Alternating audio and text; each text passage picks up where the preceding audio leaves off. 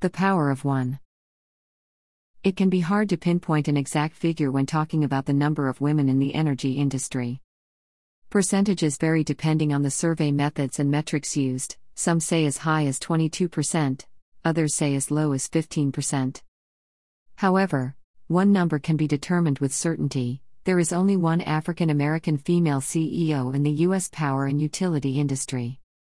I didn't even see myself as a CEO, says Paula Gold Williams, who took the helm of CPS Energy in San Antonio, Texas, in 2015. Not because she is a woman. Not because she is black. Because she is an accountant. Granted, there weren't any role models who look like her, but she is a CPA in an industry that, at its core, is fundamentally about engineering and heavily reliant on leaders with engineering backgrounds. Perhaps some of her success can be attributed to the unique perspective she brings to the role.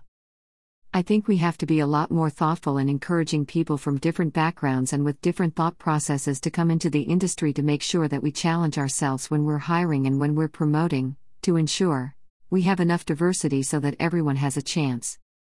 CPS Energy does not use hiring quotas, and Gold Williams says, I'm not here to tell you that I think everything has to be in ratio, but I do think to have equity and the potential to be successful, we're going to have to broaden the way we think about talent.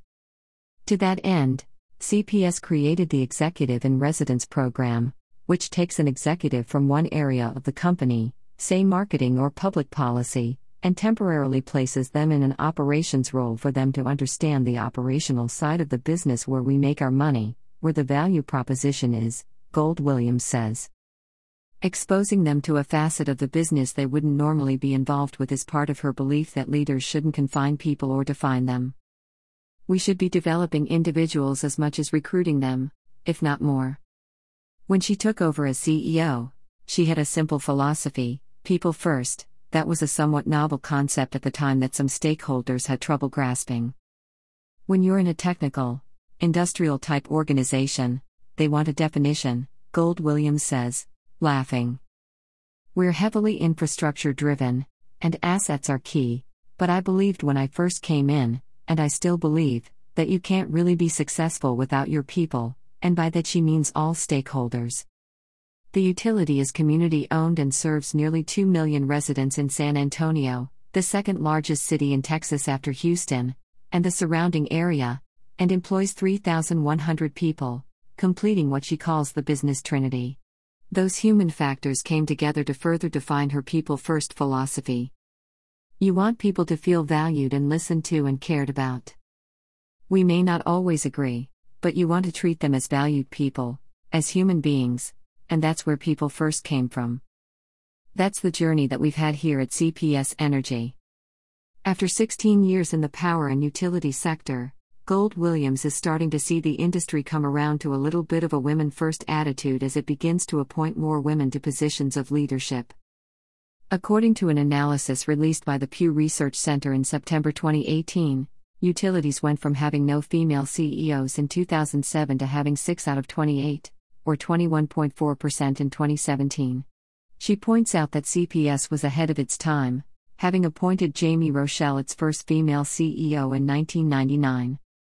The utility industry has finally decided that it needs to embrace change and evolution, says Gold Williams. This has been a great opportunity for women to raise their hand and say they want to be considered for leadership positions. They've conquered a level of bravery that is required, but they also bring emotional intelligence to the role. Everybody is needed to make this transition, and I think the utility industry is seeing that. For my entire career, I've dealt with people who have underestimated me because I'm a woman or because I'm an African American, so delivering results does matter. It's like the old Janet Jackson song, What Have You Done For Me Lately? she says, laughing. But I've taken some pressure off myself. I know that I'm doing my best and, ultimately, we are successful as a team. As one of the few female CEOs in energy and in a category all her own, Gold Williams says, we have an opportunity to help women see themselves differently, to encourage women to feel like they can attain the goals that any other person, a man, would have. Now, in reality, I believe everyone should feel that way. We have to continue to invest in people coming up the ranks to make sure they understand if I can do it, they can do it. Photos courtesy of CPS Energy.